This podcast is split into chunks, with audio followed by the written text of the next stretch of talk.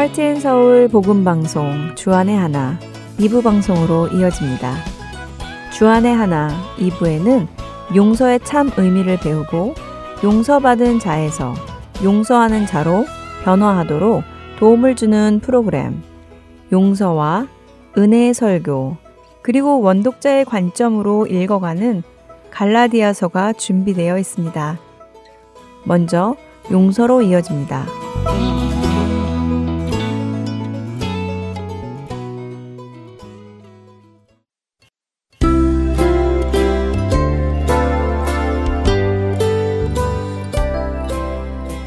애청자 여러분 안녕하세요. 그리스도인의 마땅히 해야 할 의무인 용서에 대해 나누는 시간입니다. 최강덕입니다. 지난 시간 예수님께서 가르쳐 주신 주기도문 중 우리가 우리에게 죄 지은 자를 사하여 준 것 같이 우리 죄를 사하여 주시옵고 라는 말씀을 살펴보며 여기서의 죄의 의미와 용서의 의미를 살펴보았습니다. 여기 주기도문의 죄는 빚이라는 것을 나누었습니다. 누군가 내게 죄를 지었다는 것은 나는 그에게 똑같이 해줄 권리를 가지는 것이며 상대방은 나에게 똑같이 받을 의무가 생김을 나누었지요. 그렇게 용서는 나에게 있는 권리를 내려놓는 것이며 상대에게 있는 의무를 풀어주는 것입니다. 한 주간 여러분들이 다른 이들에게 받아야 할 권리들을 내려놓으셨는지요? 나는 그래도 용서하고 싶은 마음이 없어. 절대 용서할 수 없어. 하는 마음이 있으신가요? 예수님께서 가르쳐 주신 기도의 의미 잊지 않으셨지요? 우리가 우리에게 죄 지은 자를 사하여 준 것 같이 우리 죄를 사하여 주시옵고 라는 기도의 의미는 하나님, 제가 다른 사람을 용서하지 않으면 저도 용서하지 마세요. 제가 남에게 대하듯 하나님도 저를 대해 주세요. 라는 말씀임을 잊지 마시기 바랍니다. 그런데 만일 우리가 이렇게 남을 용서해야 함을 알면서도 다른 사람 용서하기를 거부한다면 우리에게는 어떤 일이 일어날까요? 마태복음 18장에서 예수님께서 해주신 비유를 살펴보며 알아보기 원합니다. 마태복음 18장에서 예수님께서는 작은 자, 곧 힘 없는 자를 무시하지 말고 귀히 여기며 그의 공동체 안에서 잘 지킬 것을 제자들에게 설명해 주십니다. 형제가 죄를 지어도 함부로 대하지 말고 1대1로 권고하고 안 들으면 두세 사람이 함께 가서 권고하고 그래도 듣지 않으면 교회 공동체에서 그를 돌이키기 위해 노력하라고 가르치시지요. 예수님도 그 한 명을 돌이키게 하는 노력에 함께 하실 것을 약속하시며 말입니다. 그때 예수님의 이 말씀을 들은 베드로가 마태복음 18장 21절에 주여 형제가 내게 죄를 범하면 몇 번이나 용서하여 주리이까 일곱 번까지 하오리까 하고 여쭙니다. 당시 유대인들의 문화 속에서 나에게 죄를 지은 사람을 세 번까지 용서해 주는 것이 의인의 도리였습니다. 그런 문화 속에서 베드로는 세 번을 넘어 일곱 번이나 용서해 주겠다고 말씀을 드리는 것이지요. 베드로는 예수님으로부터 그래 장하다라는 칭찬을 기대했는지도 모릅니다. 하지만 예수님의 대답은 베드로의 예상과는 달랐습니다. 예수께서 이르시되 내게 이르노니 일곱 번뿐 아니라 일곱 번을 일흔 번까지라도 할지니라 마태복음 18장 22절의 말씀이지요. 예수님의 대답에 베드로는 아마도 깜짝 놀랐을 것입니다. 아니 베드로뿐 아니라 그 말씀을 들은 모든 제자들이 놀랐을 것입니다. 그런데 예수님께서는 이어서 한 비유를 설명하시며 왜 형제가 형제를 용서해야 하는지를 말씀하십니다. 바로 우리가 잘 아는 마태복음 18장 23절에서 34절에 기록된 만 달란트 빚진 자의 이야기지요. 한번 직접 다시 한번 읽어보시기 바랍니다. 예수님은 천국, 곧 하나님 나라는 그 종들과 결산하려 하는 어떤 임금과 같다고 하십니다. 그 임금은 바로 하나님을 비유한 것이며 종들은 하나님의 자녀들을 비유한 것입니다. 하나님께서는 그 자녀들과 결산을 하실 것이라는 말씀입니다. 하나님은 선은 상을 주시고 악은 벌을 주십니다. 그것이 하나님이 우리 각 사람과 하실 결산입니다. 그런데 한 종이 임금에게 만 달란트를 빚졌습니다. 당시 하루 임금이 한 데나리온이었습니다. 한 달란트는 6천 데나리온, 곧 6천일 동안 일해야 모을 수 있는 금액이었습니다. 한 달란트를 갚으려면 주 7일 쉬지 않고 16년을 일해야 갚을 수 있는 것입니다. 그런데 이 종은 한 달란트 빚진 것이 아니라 만 달란트를 빚졌습니다. 그것은 이 종이 쉬지 않고 16만 년을 일해야 갚을 수 있는 액수를 빚졌다는 것입니다. 한 개인이 이런 막대한 빚을 갚는 것은 불가능한 일입니다. 그렇기에 임금은 그 종과 아내와 자식 그리고 모든 소유를 팔아 갚게 하라고 명령합니다. 만 달란트 빚진 자는 임금에게 엎드려 절하며 내게 참으소서 다 갚으리이다 라고 간청하지요. 시간을 좀 주시고 기다리시면 다 갚겠다는 것입니다. 임금은 그런 그의 말을 믿었을까요? 그에게 시간을 주면 갚을 것이라고 생각했을까요? 임금은 그가 갚지 못할 것을 알았습니다. 오히려 그 많은 돈을 갚을 수 없는 그를 불쌍히 여겼습니다. 그래서 임금은 그를 불쌍히 여겨 놓아보내며 그 빚을 탕감해 주었다고 27절은 말씀하십니다.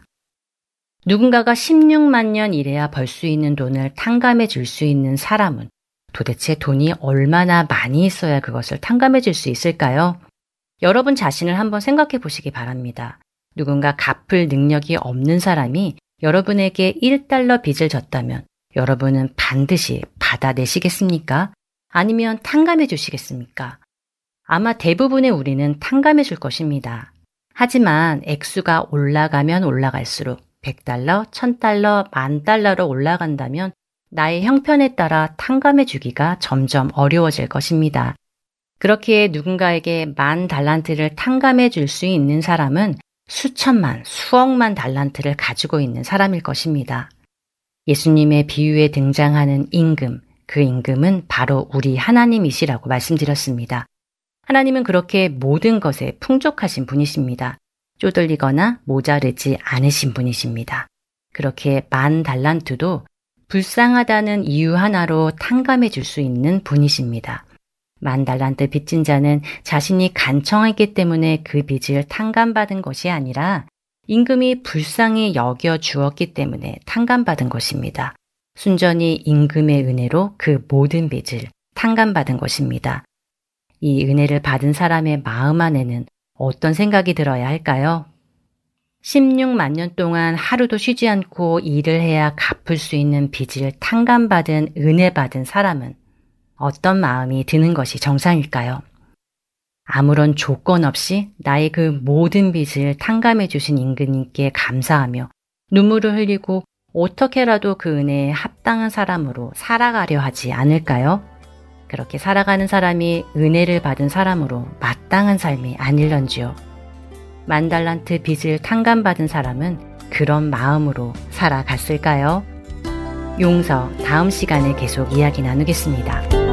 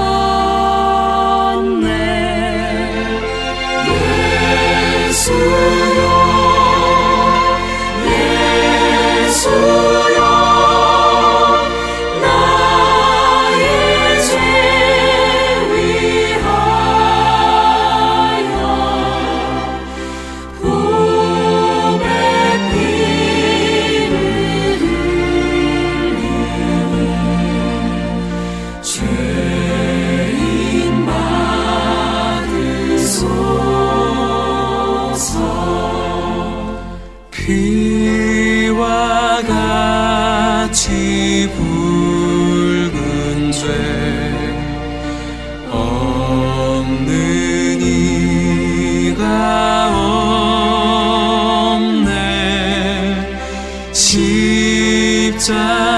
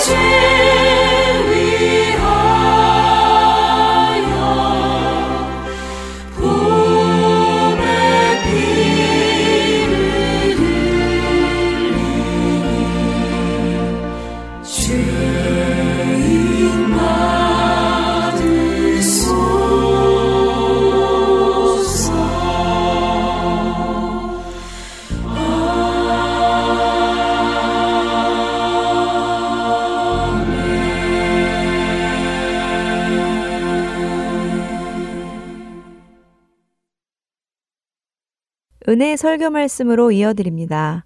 오늘 설교 말씀은 서울 베이직 교회 조정민 목사님께서 사무엘상 4장 12절부터 22절의 말씀으로 주의 영광이 사라지다 라는 제목의 설교해 주십니다. 은혜의 시간 되시길 바랍니다.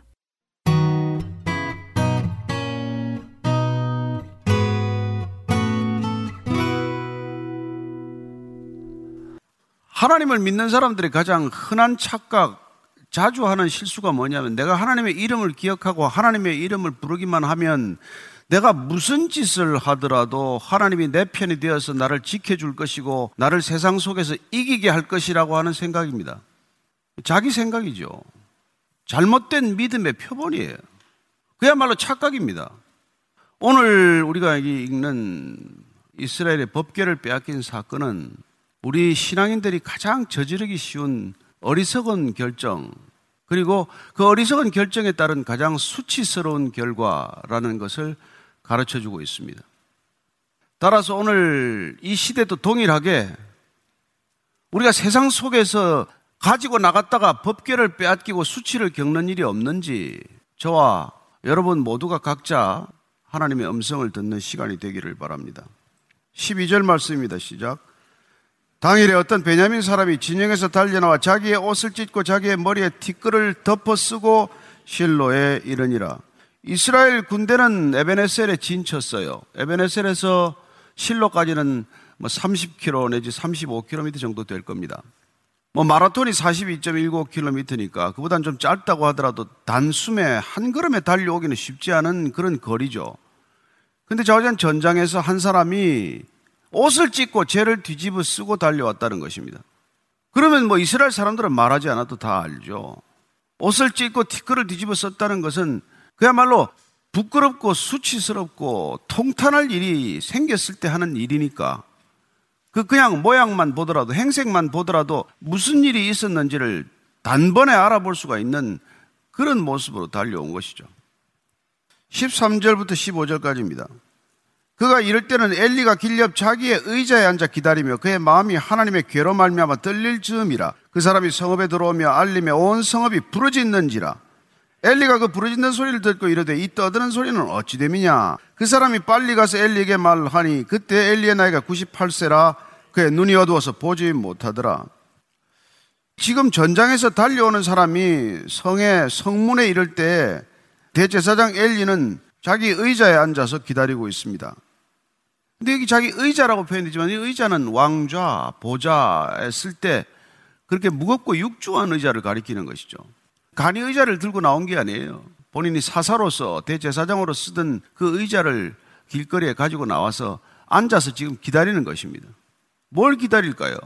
전장에서 무슨 소식이 들려오나를 기다리겠죠. 전쟁에서 들려오는 소식은 뭐 뻔하지 않습니까? 이겼다 아니면 졌다예요. 그런데 왜 나와서 기다리냐면 어쩌면 전쟁의 승패보다도 더 큰 관심을 지금 갖게 된 것은 법계의 향방에 관한 것이죠.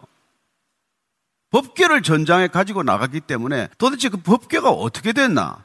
이게 더 궁금한 일이고 더 조바심이 나는 일이기 때문에 지금 엘리의 마음이 떨린다라고 표현하고 있어요. 마음이 떨리는 건 불안하다는 뜻 아닙니까? 평온한데 왜 마음이 떨리겠어요? 마음이 불안하니까 지금 나와서 무슨 결과를 가지고 오느냐?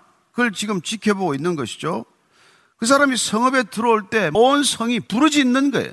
왜냐하면 이 지금 옷을 찢고 티끌을 머리에 뒤집어 쓰고 달려오는 걸로 봐서는 뭐 더 들을 것도 없어요. 그러니까 사람들이 지금 성중의 사람들이 부르짖기 시작하는 거예요. 성경에 부르짖었다 하는 것은 인간이 힘으로 해결할 수 없는 일, 도대체 감당할 수 없는 일이 벌어졌을 때 이 사람들은 부르짖기 시작하는 것이죠. 출애굽이 어떻게 시작이 됩니까? 이스라엘 백성들이 그 노역, 고역을 이기지 못해 부르짖을 때 시작이 되지 않습니까? 그러니까 엘리는 그 부르짖는 소리를 듣고 눈이 나빠서 지금 보이지는 않지만 상황이 어떻게 돌아가는지는 짐작이 된 것이죠. 그래서 지금 엘리한테 다가와서 이제 얘기를 하려고 하지만 엘리는 나이가 98세라고 되어 있습니다. 좌우지간 이렇게 나이 먹고 눈이 어두워져서 사사의 노릇도 할 수가 없고 제사장의 역할도 제대로 감당할 수 없는데 오랫도록 이거 일을 한 거예요. 그러면서 점점 이스라엘의 마치 영적 분위기를 이 엘리라는 사람이 드러내고 있는 거랑 마찬가지죠. 이 엘리의 모습 자체가 이스라엘의 신앙 전체를 압축해서 보여주고 있는 거랑 마찬가지예요. 살은 찔대로 찌고 몸은 가눌 수가 없고 그리고 나이는 많아서 눈은 어두워지고 눈만 어두워졌습니까? 영적 분별력이 사라져서 두 아들이 무슨 짓을 하고 들었는지 얘기가 들리는데도 불구하고 그 아들을 책망하지 아니하고 그 아들을 그대로 내버려 두다가 일이 여기까지 몰려왔던 것 아니겠어요? 자, 그 사람이 지금 이제 엘리에게 이 얘기를 전합니다. 16절, 17절이에요. 시작. 그 사람이 엘리에게 말하되 나는 진중에서 나온 자라 내가 오늘 진중에서 도망하여 왔나이다. 엘리가 이르되 내 아들아 일이 어떻게 되었느냐? 소식을 전하는 자가 대답하여 이르되 이스라엘이 블레셋 사람들 앞에서 도망하였고 백성 중에는 큰 살육이 있었고 당신의 두 아들 홈니와 비나스도 죽임을 당하였고 하나님의 괴는 빼앗겼나이다. 엘리에게 나온 이 사람은 지금 어떤 신분이자면 본인이 진중에서 도망쳐 나온 사람이에요. 무슨 사령부에서 이게 공식적으로 파견한 전령이 아니라는 것을 알 수 있습니다. 사람들은 당연히 전장에서 올 사자를 기다렸겠죠. 메신저를 기다렸을 것입니다. 근데 이 사람은 공식 메신저가 아니라는 것을 알 수 있어요. 도망쳐 나왔다는 것입니다. 전장에서 도망쳐 나오면 도망병이에요. 어떤 전쟁에서나 도망병은 즉결 처분이 가능한 사람입니다. 근데 어쨌건 이 도망병이 달려와서 숨이 턱에 차들어와서 이제 이 소식을 전하기는 전했어요. 네 가지 소식을 전하고 있습니다. 첫째는 나만 도망친 게 아니라 온 이스라엘이 다 도망을 쳤다는 거예요. 온 이스라엘이 다 도망을 쳤고 그리고 홈니와 비나스는 죽었고 큰 살육이 일어났고 그리고 법계는 빼앗겼습니다. 이 네 가지 소식을 지금 전하고 있는 발걸음이 얼마나 힘들었겠어요. 여러분, 기쁜 소식을 전해야 그것도 달려갈 때 무슨 신바람도 나고 힘도 나지 이 무거운 소식을 들고 달려오는데 얼마나 지치고 힘들었겠습니까? 그래서 저와 여러분들은 정말 이 세상에 힘든 소식이 가득해요. 듣고 싶지 않은 소식은 왜 그렇게 또 잘 들리는지. 따라서 저와 여러분이 신앙의 길을 간다는 것은 듣고 싶지 않은 얘기부터 듣는 인생이 되어서는 안 됩니다. 믿음의 길을 가는 이상 우리는 기쁜 소식부터 듣고 하루를 시작하시기를 바랍니다. 아침에 눈 뜨면 세상 소식부터 듣지 마십시오.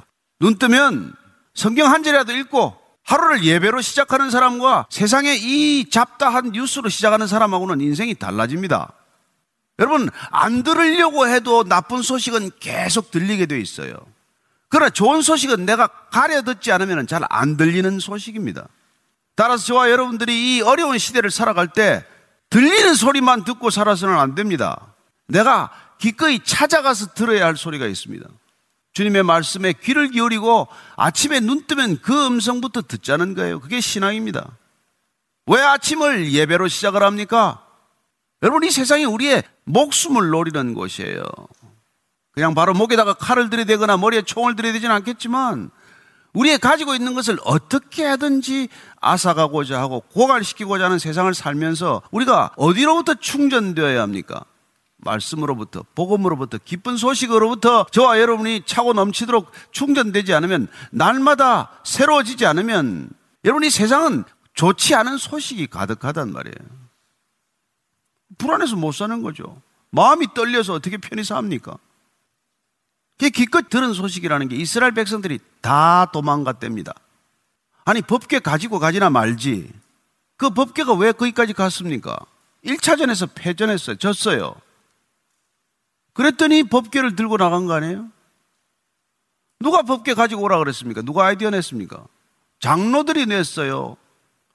신앙의 중심을 잡아야 할 장로들이 먼저 그 법궤를 요구했습니다. 제사장은 내줬어요. 그 법궤 가지고 갔으면 전쟁이나 제대로 치르든지 전장에 일껏 법궤를 가지고 가서 이스라엘 백성들은 다 도망가고 블레셋 사람들은 똘똘 뭉쳐서 전쟁을 승리로 이끌었다는 것입니다. 여러분, 이 그림보다도 성경 전체를 통해서 잘못된 신앙인들이 살아가는 패턴을 이보다도 더 적나라하게 그려주는 그림이 없다는 것입니다. 이스라엘 백성들은 법궤를 가지고 갔어요. 법궤를 앞에 놓고 전쟁을 치르기 시작했어요. 그런데 그들은 법궤를 앞에 두고 다 도망가 버리고 법궤를 앞에 두고 두려워했던 그 블레셋 사람들은 똘똘 뭉쳐서 하나가 돼서 전쟁을 승리로 이끌었다는 것입니다. 법궤는 그들에게는 하나님의 임재, 아니 하나님 그 당신 자신처럼 여겼던 사람들이에요. 그래서 그들은 법궤가 더 궁금했던 것이죠. 그럼 왜 갖고 나가서 왜 그런 일이 일어났습니까? 법궤가 있으면은 앞에 세우면은 그들은 아마 그렇게 기대를 했겠죠. 법궤 앞에 오면은 블레셋 군인들이 다 쓰러질 줄 알았어요. 법궤가 대신 싸워줄 줄 알았어요. 법궤만 있으면 백전백승인 줄 알았죠. 그러나 정작 전쟁이 시작되고 전투가 시작되니까 어떻게 됐습니까? 법계는 그 자리에 있을 뿐이에요. 법계가 대신 싸우지 않고 법계가 특별한 신통력도 발휘하지 않으니까 다 도망갔어요. 하나님을 믿는다는 사람, 모든 전쟁은 여호와께 속한 것이라고 큰 소리 치는 사람, 그들은 다 도망가 버리고 하나님과 상관없이 살아가는 사람들은 똘똘 하나가 되어서 그 전쟁을 대승으로 이끌었다는 것입니다. 이게 어쩌면 하나님을 믿는다는 사람들이 세상에 나가서 살아가는 삶의 모습과 뭐 크게 다르겠어요. 법계는 말씀입니다. 우리는 날마다 읽은 말씀, 우리가 기억되는 말씀을 가지고 세상 속에 나가서 우리가 세상과 맞닥뜨렸을 때 말씀의 사람으로 나가 있다면 그 현장에서 우리는 어떻게 살아내야 하느냐는 문제죠. 오늘 이뭐 2000년 전에 뭐 3000년 전에 법계 얘기 우리가 들어서 무슨 큰 유익이 있겠어요? 그러나 그 당시나 지금이나 신앙을 가졌다는 사람들이 살아가는 모습을 보면은 늘 그 신앙이 무슨 내 일을 대신해 줄 것처럼 내가 믿는 하나님이 모든 어려움을 다 걷어가 줄 것처럼 하나님의 신통력으로 나는 어떤 고난도 겪지 않을 것처럼 그렇게 착각하거나 그렇게 살아가기 때문에 어떻게 보면은 뭐 아무 경쟁력이 없는 사람, 사람들한테 영향력을 주지 못하는 사람, 어떻게 보면 사람들한테 손가락질 받는 사람, 어떻게 보면 조롱받는 교회, 뭐 그렇게 되고 마는 거죠. 뭐. 그래서 큰 살육이 있었고 다 죽었다는 거예요. 그러면 법계가 아무 효력이 없었습니까? 아니잖아요. 지금까지 가나안 땅에 들어올 때까지 법계는 그들에게는 분명한 하나님의 동행하심, 하나님의 임재를 경험하게 했던 중요한 물건이죠. 그래서 여수아가 이스라엘 백성들을 이끌고 가나안 땅으로 들어올 때 어떻게 됐습니까? 법계를 앞세우고 들어왔죠. 요단강에 법계를 맨 제사장들이 발을 들여놓자 물이 섰죠. 그리고 그들은 정말 마른 땅을 건너듯 건넜죠. 여리고성을 무너뜨린 것도 법궤를 메고 돌았을 때 일어났던 일 아닙니까? 그럼 그때는 됐는데 지금 왜 안 되냔 말이에요. 여수아서를 한번 볼까요? 여수아서 6장 2절 3절입니다. 여호와께서 여호수아에게 이르시되 보라 내가 여리고와 그 왕과 용사들을 내 손에 넘겨주었으니 너희 모든 군사는 그 성을 둘러 성주의를 매일 한 번씩 돌되 엿새 동안을 그리하라. 하나님께서 그렇게 하라고 말씀하셨기 때문에 그 일이 일어난 거란 말이에요. 말씀에 따라 말씀에 순종하여 법계를 메고 돌았을 뿐입니다. 마지막 날 일곱 바퀴 돌아라니까 일곱 바퀴 돌았겠죠. 그리고 조용히 있다가 잠잠하다가 마지막 순간에 마지막 바퀴를 돌 때 온 백성들이 함께 크게 고함을 치르라 부르짖어라 그때 부르짖은 것이죠. 그렇습니다. 말씀에 따라서 전쟁을 치렀을 때는 하나님의 전쟁이 되지만 인간의 생각으로 치르는 전쟁은 인간의 전쟁에 끝나는 것이죠. 그래서 우리가 무슨 일을 하기 전에 이게 하나님이 원하시는 일인가, 하나님이 함께 하시겠다는 일인가를 확인하고자 하는 것이죠. 여러분, 하나님께서 하지 말라는 전쟁도 있지 않습니까? 바벨론에 침략해 오는데 예레미야를 통해서 바벨론에 전쟁하지 말고 항복하라고 말씀하십니다. 그 말을 그대로 전했다가 예레미야는 죽을 뻔했습니다. 우리가 하나님을 믿는다는 것, 하나님을 믿으면서 일상 속에 살아간다는 건 어떤 태도로 살아가야 되느냐는 것이죠. 베드로가 어떻게 해서 주님을 따르게 되었습니까? 누가복음 5장 5절 한번 보십시다. 시몬이 대답하여 이르되 선생님 우리들이 밤이 새도록 수고하였을 때 잡은 것이 없지만은 말씀에 의지하여 내가 그물을 내리리이다. 말씀에 의지해서 내 생각과는 안 맞지만 내 생각으로는 될 일이 아니지만 말씀대로 했더니 주님께서 말씀하신 일이 일어났다. 그걸 보는 게 우리의 신앙이란 말이에요. 저와 여러분들이 어디를 가더라도 무슨 말씀을 갖고 말씀이 내 마음판에 새겨져서 가느냐 안 가느냐가 중요한 일이지. 내가 무슨 어느 교회 다니느냐, 무슨 내가 무슨 무슨 직임이 뭐냐 이런 게 지금 신앙의 본질이 아니란 말이에요. 법계를 중요하게 여기는 신앙과 법계 안에 든 돌판, 십계명, 법계 안에 든 말씀을 중요하게 여기는 신앙이 있단 말이에요. 법계 안에 든 말씀을 중요하게 생각하는 신앙은 참된 신앙이요. 법계를 중요하게 생각해서 법계에 혈액이 있다고 믿는 법계 자체만을 혈액이 있다고 믿는 건 신념이란 말이에요. 우리는 신념과 신앙을 그토록 혼동하고 있어요.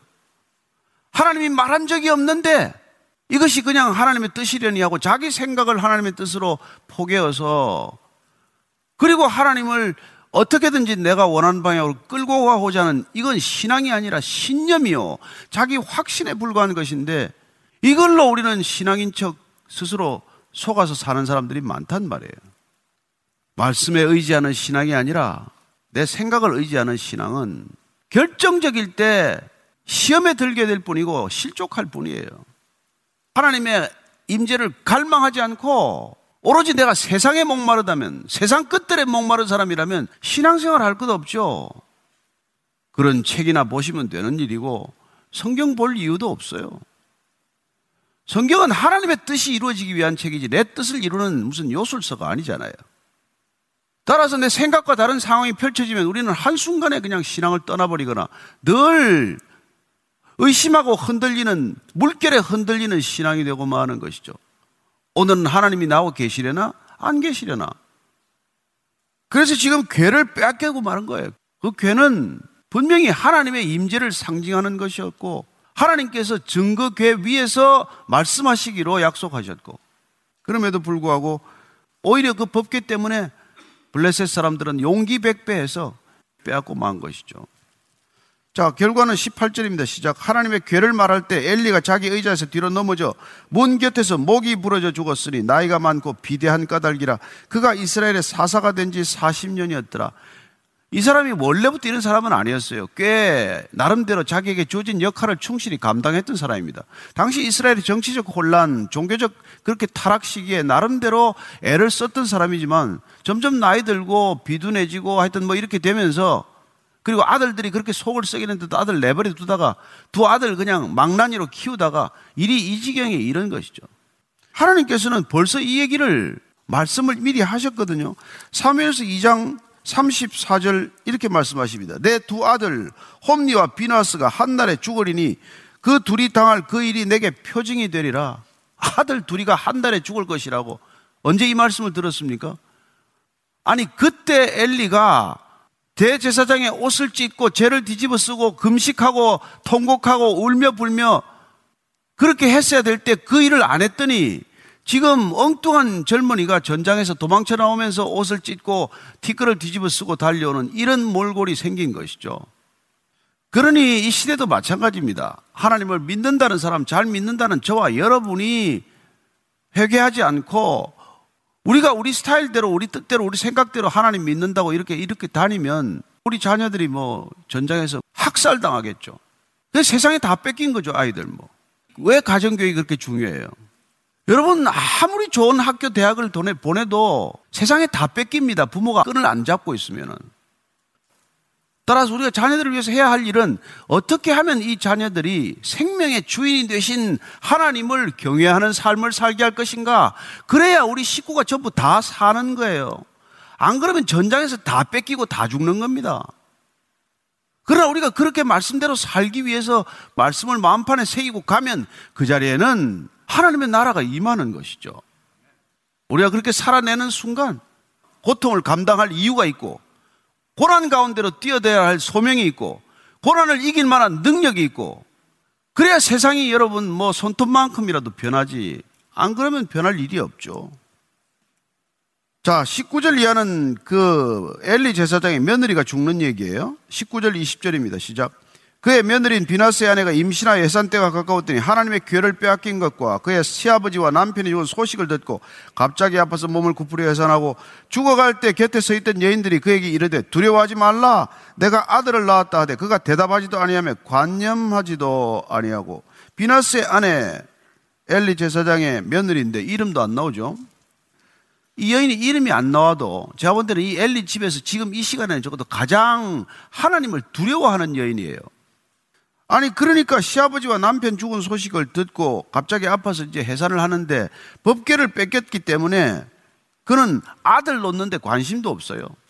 그래서 해산을 돕던 여인들이 아들이 태어났소 해도 하나도 기뻐하지 않아요. 그리고 이 순간 이 여인은 살 이유를 잃어버렸어요. 하나님의 괴를 빼앗기고 시아버지 죽고 남편 죽었는데 뭔 더 희망이 있겠냐. 그 이제는 해산과 함께 죽었어요. 얼마나 어이없는 사건입니까? 근데 중요한 것은 이 여인이 그 아들 이름 하나 부른 게 오늘 설교의 핵심이란 말이에요. 죽어가면서 자기가 낳은 아들 하나 보고는 뭐라고 하죠? 21절, 22절입니다. 시작. 이르기를 영광이 이스라엘에서 떠났다고 아이 이름을 이가보시라 하였으니 하나님의 괴가 빼앗겼고 그의 시아버지와 남편이 죽었기 때문이며 또 이르기를 하나님의 괴를 빼앗겼으므로 영광의 이스라엘에서 떠났다 하였더라. 이 여인이 놀랍게도 이스라엘 전체의 영적 상황 모든 것을 이 한마디로 아이 이름을 하나 명명하는 것으로 끝나고 자기는 떠납니다. 이가봇, 이카보드라는 말인데 이게 영광이 없다는 거예요. 영광은 하나님의 임재를 말합니다. 하나님이 계시면 영광이 있습니다. 영광 가장 쉽게 말하면 빛이에요. 하나님이 임하는 곳에 늘 빛이 임한다는 것을 우리는 압니다. 하나님이 계시지 않으면 늘 어둠이 찾아온다는 것을 압니다. 따라서 온 세상은 빛이 있으라로 시작이 됩니다. 어떤 흑암과 혼돈과 무질서도 빛이 임하면은 질서가 생기는 것이고 빛이 사라지면 무질서가 찾아오는 것이고 이 빛이 사라졌다는 거예요. 영광이 더 이상 이 땅에 존재하지 않는다는 것입니다. 법계를 뺏기 훨씬 전부터 시작된 일이에요. 법계를 뺏긴 것은 마지막 그냥 피리어드를 찍은 거나 마찬가지죠. 출애굽기 25장 22절을 읽어 드릴게요. 법궤가 뭐 하는 곳이냐면 거기서 내가 너와 만나고 속죄소 위 곧 증거궤 위에 있는 두 그룹 사이에서 내가 이스라엘 자손을 위하여 내게 명령할 모든 일을 내게 이르리라 거기서 모세를 만나 주셨던 것이고 주님이 하시고 싶은 일들을 다 말씀하셨고 모세는 거기서 주님의 음성을 듣고 이 백성들에게 전했던 것이죠. 그러나 웬일인지 이스라엘 땅에 들어와서 하나님께서 말씀하시던 그 말씀이 그쳤단 말이에요. 말씀이 더 이상 들리지 않는 시대. 그게 여러분 암흑의 시대예요. 그러면 하나님은 말씀을 전혀 안 하시냐? 하나님 말씀 안 하는 게 아니에요. 근데 하나님 말씀을 왜 못 듣냐? 예레미야를 통해서 이렇게 말씀하십니다. 예레미야서 22장 21절에 보면은 우리가 왜 하나님의 음성을 못 듣는지 이렇게 설명을 해주고 계세요. 내가 평안할 때 내가 내게 말하였으나 내 말이 나는 듣지 아니하리라 하였나니 내가 어려서부터 내 목소리를 청종하지 아니함이 내 습관이라. 왜 하나님 말씀을 안 듣는다고요? 어려서부터 안 듣는 게 습관이 됐다는 거예요. 여러분 세상에 제일 큰 능력이 뭡니까? 말 잘 듣는 능력이에요. 사람이 사람의 말할 때 아주 집중해서 들어주면 관계가 좋아집니다. 하나님과는 더할 나위 없죠. 하나님 말씀하실 때 온 몸이 귀가 돼서 집중해서 들으라. 예수님께서 귀 있는 자는 들으라. 들으라고 말씀하십니다. 잘 들으면 하나님과의 관계가 회복되는 것이죠. 어려서부터 하나님의 말씀을 잘 듣는 훈련을 받으면 여러분 그 인생 반드시 성공할 줄로 믿으십시오. 그런데 오늘날 이 시대가 어떻습니까? 아무도 아무 말을 안 듣습니다. 말하는 사람도 없고 말 듣는 사람도 없고 말 들을 이유도 없고 아무도 아무 말을 안 듣는 시대는 여러분 재앙입니다. 끝입니다. 그래서 예수님께서 오신 이유가 뭐냐면 말을 안 듣기 때문에 오신 거란 말이에요. 우리 신구약 중간기 역사를 한 400년쯤으로 봅니다. 말라기 이후에 하나님께서 침묵이야 왜 했겠어요? 더 이상 말을 못 들으니까. 말 안 듣는 게 버릇이 된 세대가 계속 이어져서 그 다음 세대도 말 안 듣고 그 다음 세대도 말 안 듣고 이제는 하나님 존재 자체를 잊어버리다시피 했는데요, 뭐. 그래서 예수님께서 말씀이 육신이 되어 오신 것입니다. 그래서 요한복음 1장 14절 다 큰 소리로 한번 읽어볼까요? 말씀이 육신이 되어 우리 가운데 거하심에 우리가 그의 영광을 보니 아버지의 독생자의 영광이요 은혜와 진리가 충만하더라. 말씀이 육신이 된 사건 성육신의 사건은 더 이상 말씀이 들리지 않는 시대에 하나님께서 친히 육신을 입고 오셔서 말씀하시기 시작하는 거란 말이죠. 그 말씀이 이제 우리 안에서 성전이 되겠다고 결정하신 것입니다. 더 이상 성막 성전에 계신 하나님이 아니라 이제 말씀이 육신이 되신 주님께서 오셔서 우리 안에 성막을 치시겠다는 사건. 이제 성령이 우리 안에 임재하는 사건이에요. 고린도전서 3장 16절 말씀 우리가 잘 아는 말씀 같이 읽으십시다. 시작. 너희는 너희가 하나님의 성전인 것과 하나님의 성령이 너희 안에 계시는 것을 알지 못하느냐? 더 이상 성전과 성막 중심의 신앙이 아니라 주님께서 약속하신 대로 우리 안에 오셔서 직접 성막을 치시고 우리 안에 직접 거하시며 우리 안에 직접 말씀으로 임재하시겠다고 하는 사건을 우리에게 약속하셨고 약속하신 대로 그분은 우리 안에 오셔서 말씀으로 거하시기로 결정하신 것입니다. 따라서 더 이상 성전은 없습니다. 따라서 더 이상 제사도 없습니다. 따라서 더 이상 제사장도 없습니다. 오직 이 시대는 성령 하나님께서 우리 안에 오셔서 성전된 성도만 있을 뿐입니다.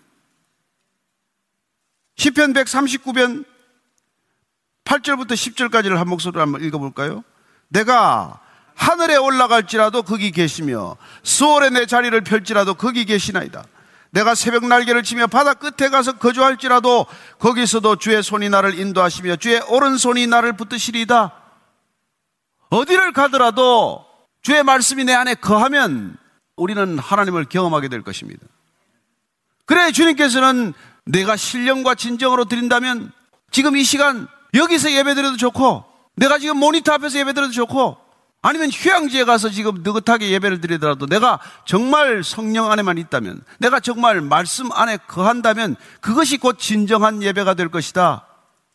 그 말씀을 하신 것이죠. 하나님의 임재를 갈망하고 하나님과 함께 있는 것에 온 마음과 뜻과 정성을 다한다면 저와 여러분이 있는 그곳이 예배처가 될 것이요. 여러분들이 함께 예배드리는 그 작은 그룹이 공동체가 참된 교회가 될 것입니다.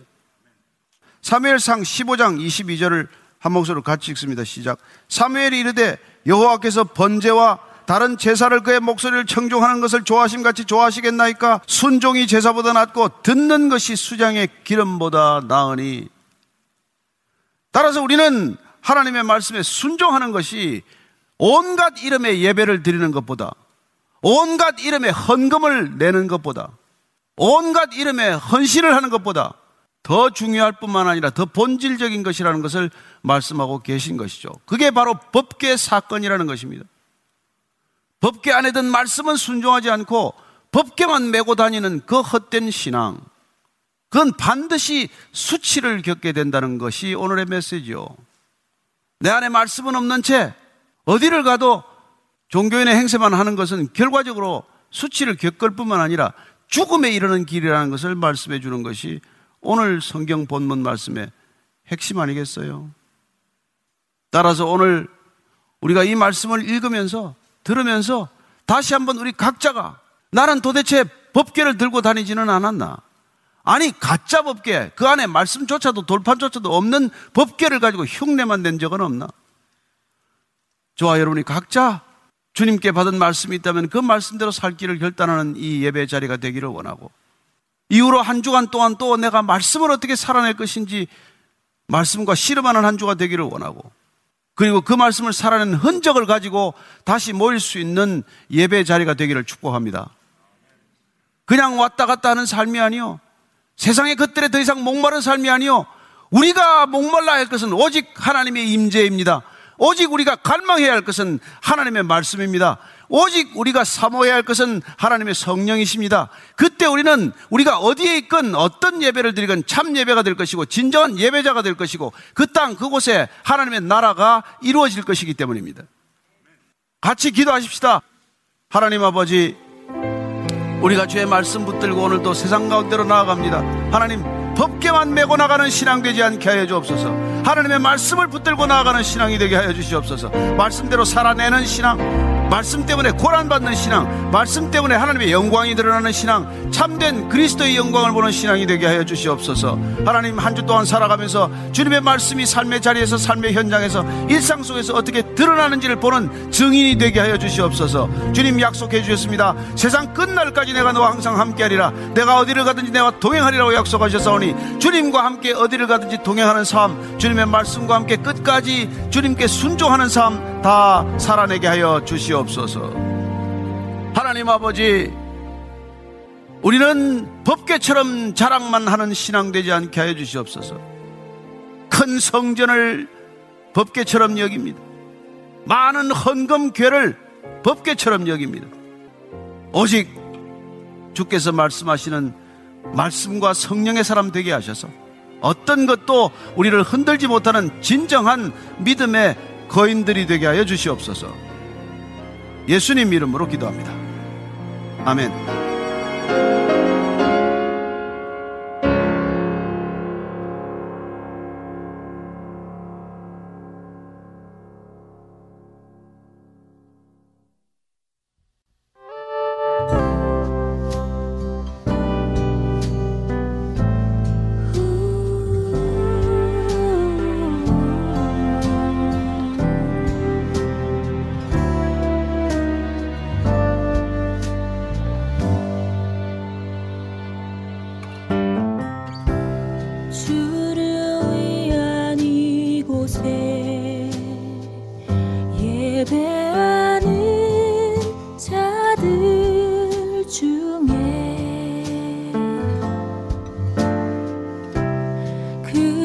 찾는 이 없어. 주님께서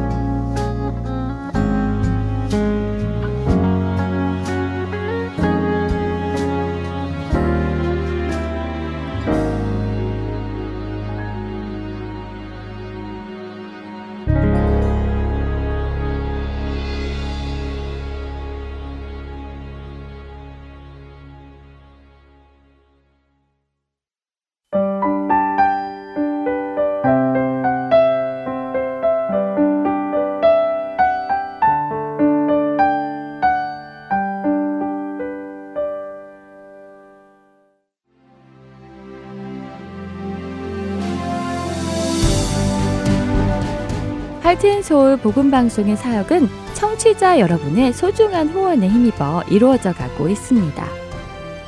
매월 정기적인 후원은 저희 사역을 계획하고 추진해 나가는 데 기초가 됩니다.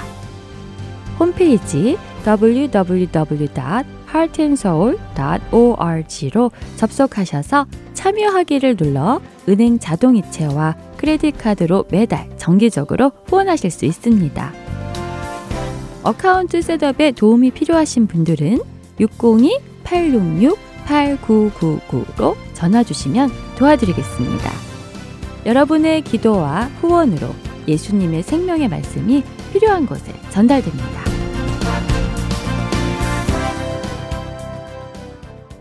계속해서 원독자의 관점으로 읽어가는 갈라디아서 보내드립니다.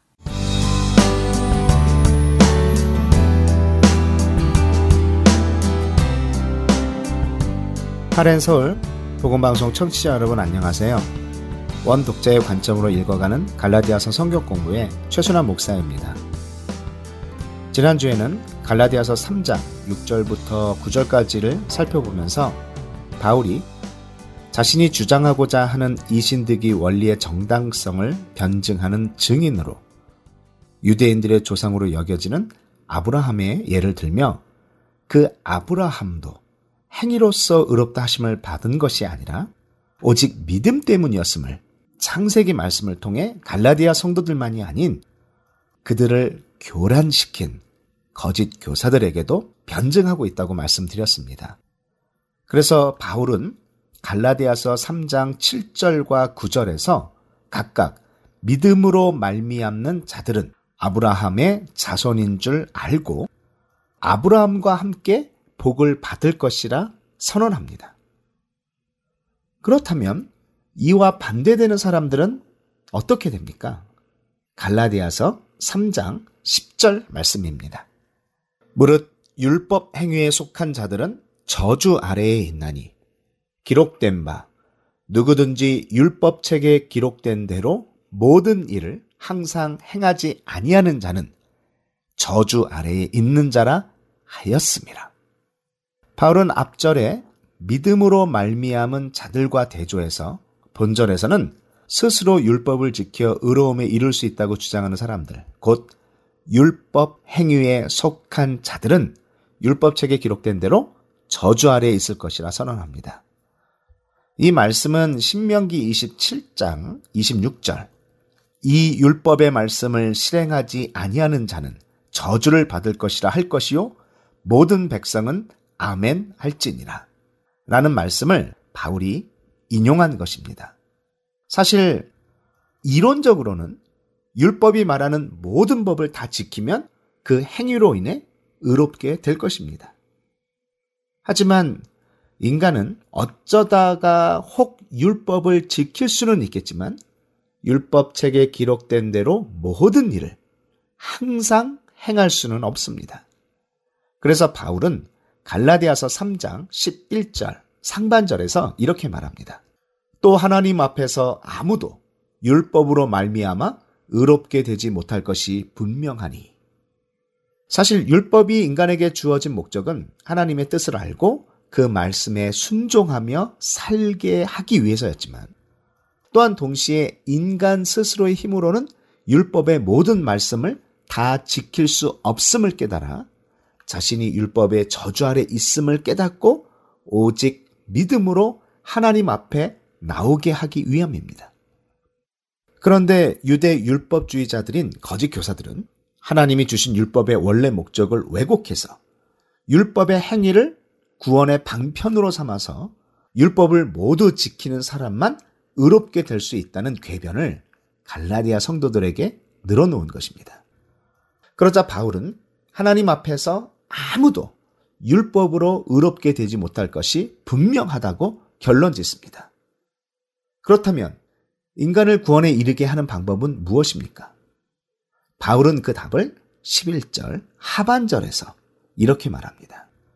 이는 의인은 믿음으로 살리라 하였음이라.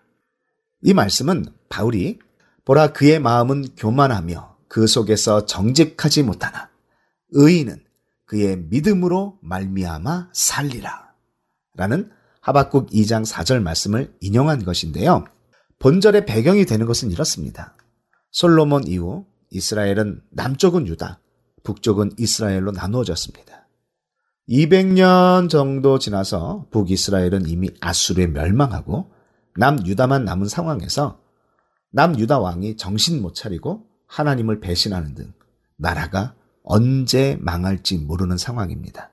하박국 선지자는 유다가 하나님을 배신하고 악인이 판을 치고 정의가 사라지는데 하나님은 왜 가만히 계시냐고 질문합니다. 그러자 하나님은 바벨론을 일으켜 악인들을 심판하시고 유다를 멸망시킬 것이라 대답하시는데 이 하박국이 아무리 유다 백성들이 범죄하고 악해도 그렇지 어떻게 더 악한 바벨론을 통해서 유다를 심판하시냐고 묻습니다.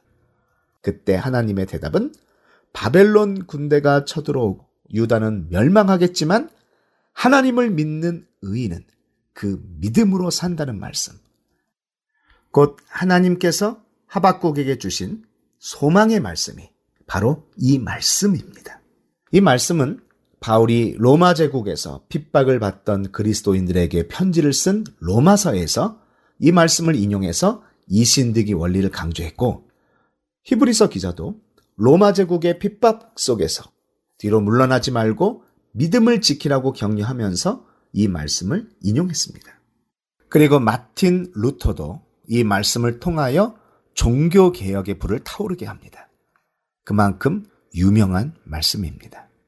다시 갈라디아서로 돌아와서 바울은 지금 인간을 구원에 이르게 하는 방법은 오직 믿음밖에 없다는 것을 하박국 선지자의 말씀을 인용하면서 선포하고 있습니다.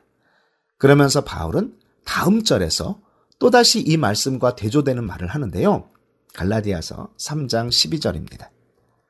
율법은 믿음에서 난 것이 아니니 율법을 행하는 자는 그 가운데서 살리라 하였느니라. 이 문장에는 헬라어 원문에서 번역되지 않은 두 단어 대와 알르가 있는데요. 그 뜻은 그러나와 반대로라고 각각 해석되는 단어입니다. 이 두 단어를 넣어서 11절과 12절을 다시 읽으면 또 하나님 앞에서 아무도 율법으로 말미암아 의롭게 되지 못할 것이 분명하니 이는 의인은 믿음으로 살리라 하였음이라. 그러나 율법은 믿음에서 난 것이 아니니 반대로 율법을 행하는 자는 그 가운데서 살리라 하였느니라. 라고 번역될 수 있습니다. 믿음으로 말미암는 자, 곧 의인은 믿음으로 살지만 율법은 믿음에서 난 것이 아니기 때문에 율법을 행하는 자는 그 율법의 저주 가운데 살아간다는 말로 조금 더 두 문장이 비교가 되고 확실히 대조가 되고 있습니다. 이 말씀도 레이기 18장 5절을 인용하고 있는데요. 너희는 내 규례와 법도를 지키라. 사람이 이를 행하면 그로 말미암아 살리라. 나는 여호와이니라. 라는 구절입니다. 이 말씀을 보면 하나님이 말씀하신 규례와 법도를 잘 지키고 행하면 의인이 믿음으로 사는 것과 마찬가지로 율법을 행하는 자도 그 가운데서 살 수 있다는 말씀으로 오해할 수 있습니다. 하지만 앞에서도 잠시 언급했지만 인간이 하나님의 모든 규례와 법도를 다 지키고 행할 수 있습니까? 율법은 율법에서 말하는 모든 조항들을 하나도 빠짐없이 온전히 지킬 것을 요구하고 있는데 누가 이 모든 율법 조항을 지킬 수 있습니까? 없습니다. 불가능합니다. 그렇기 때문에 인간이 믿음을 가지지 않는다면 율법의 저주 아래에서 헤어나올 수 없는 것입니다.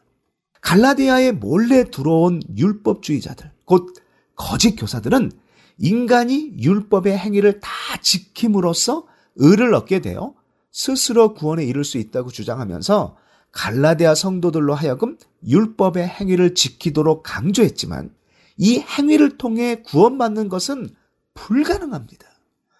그들은 하나님께서 인간에게 율법을 주신 목적과 본질을 깨닫지 못한 것입니다.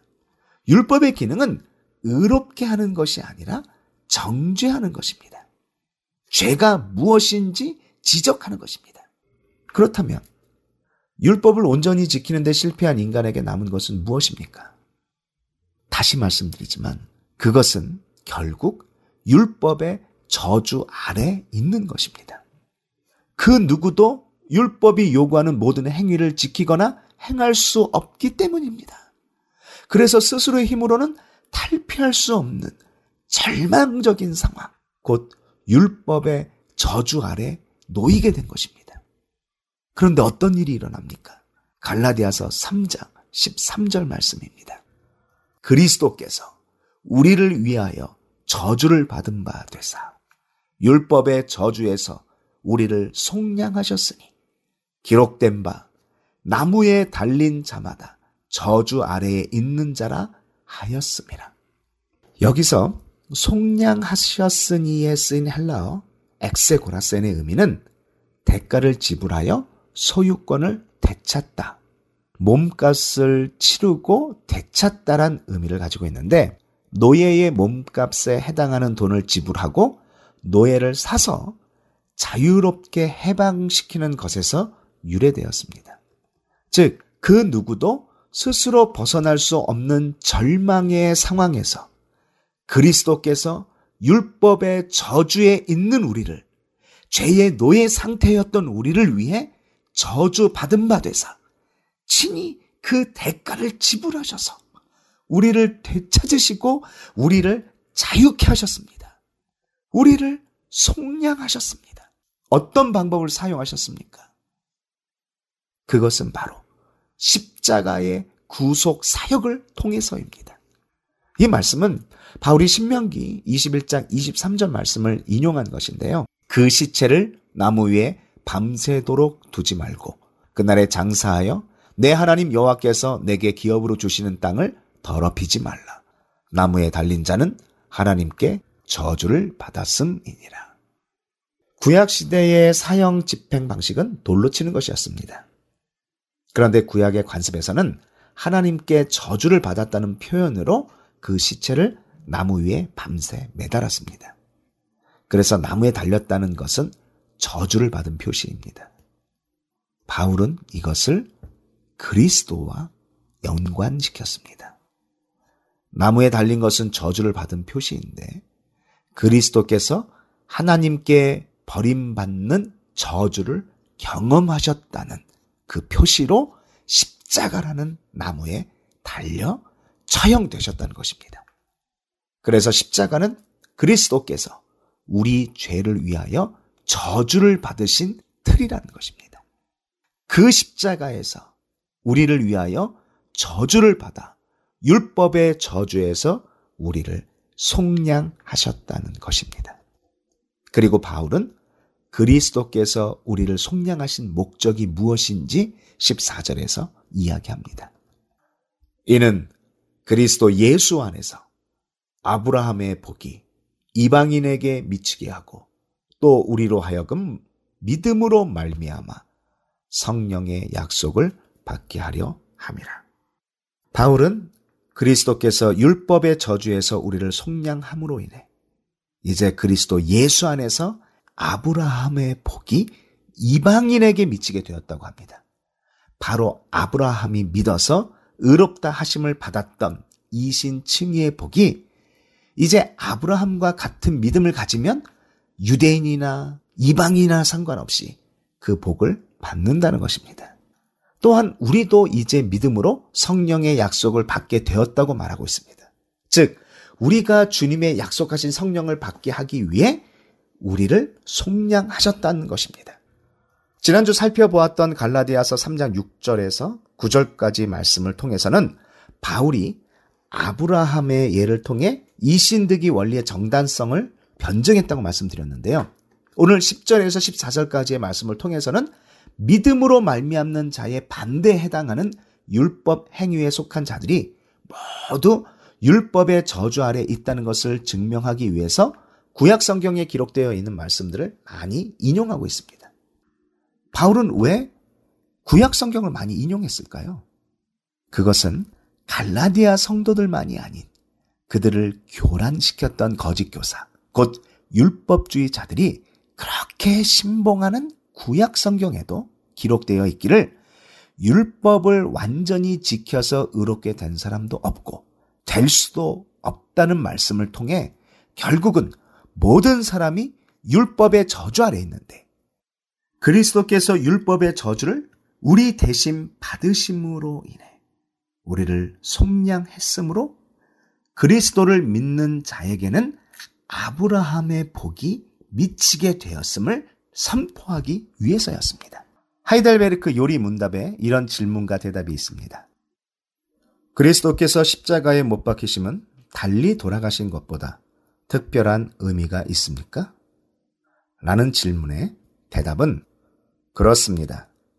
십자가에 달린 자는 하나님께 저주를 받은 자이므로 그가 십자가에 달리심은 내게 임한 저주를 대신 받은 것이라고 나는 확신하게 됩니다.